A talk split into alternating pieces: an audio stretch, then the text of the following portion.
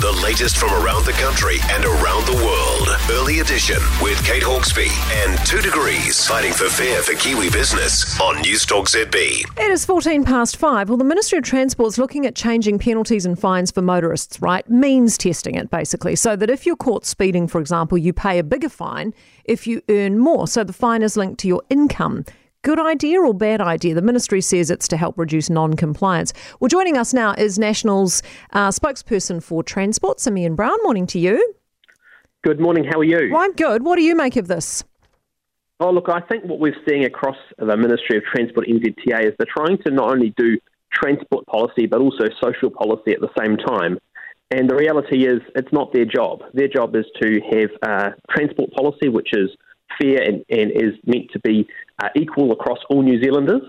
Uh, and then the, the police's job is to make sure it's enforced. And I think on both those levels, what we do have is a need. There is a need to review the fine levels, um, but then why are we why are we then putting a social lens across this? I have a significant number of questions over. Is there any evidence increasing fines reduces excessive speeding? Look, I think it's important that the fines are proportionate, and I think our fines are too low. Uh, if you look at Australia, our fine the fines are much more uh, much stricter there, um, and I think there is a, a, part to play. But it's enforcement which is actually the most critical part of actually making sure that if, if, if people are speeding, the, the, the, fear of actually being caught or the deterrent element is actually going to have, I think, a far greater impact. And that's, I think, significantly concerning if you look at the latest Road to Zero monitoring report, where um, police only actually did half the required number of breath tests. Um, their speed cameras were out as much as they should have been.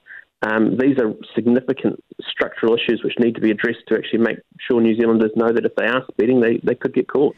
Yeah, because they've got a lot of issues with non-compliance and people that literally can't pay uh, the fines and therefore, you know, end up facing hardship. And so their concern, of course, is that, you know, if you get a fine and then penalties on top and those aren't paid, then it's potentially sending people into, you know, the criminal justice system. Well, the reality is, I mean, if they're saying that's the case now, it won't be. Will be. It'll be the case under whatever the fines are. And so there's, but that's again, it's not an issue for the police when they turn up to to issue a fine, their job is to issue the fine. Their job is not to then look at someone's income level and try and work out what their, you know, what their social uh, status might be at the same time. They've got a job to make sure the law is enforced. And we want to make sure that they're supported to do so. Yeah, it's a fair point. Hey, Sam Uffindell being stood down while an investigation takes place into these new allegations. How upsets the party over this? Look, I don't have any comment on that. I mean, obviously, I've just um, just seen the news on that, um, and ultimately that's an issue which um, is being um, being addressed by the leader and the board. Is him being sort of aside the right decision? Do you reckon? Look, I, I, I back the leader's uh, decision and what he's doing to address the issue and make sure there's a, a fair investigation into it. Um, ultimately, those are issues for the, the leader and the board to, to resolve. Simeon, you are on message. You get your badge of honour as a national spokesperson this morning. Thank you. Well done. Thank you for being with us, Simeon Brown, national spokesperson for transport, who I um, sneakily tried to ask about Sam Uffindell, and he was he was not going to be caught napping on that one. He was not going to be caught out. He did the old standard classic, very good. This is a matter for the party. This is a matter for the leader. I stand by whatever anyone else says.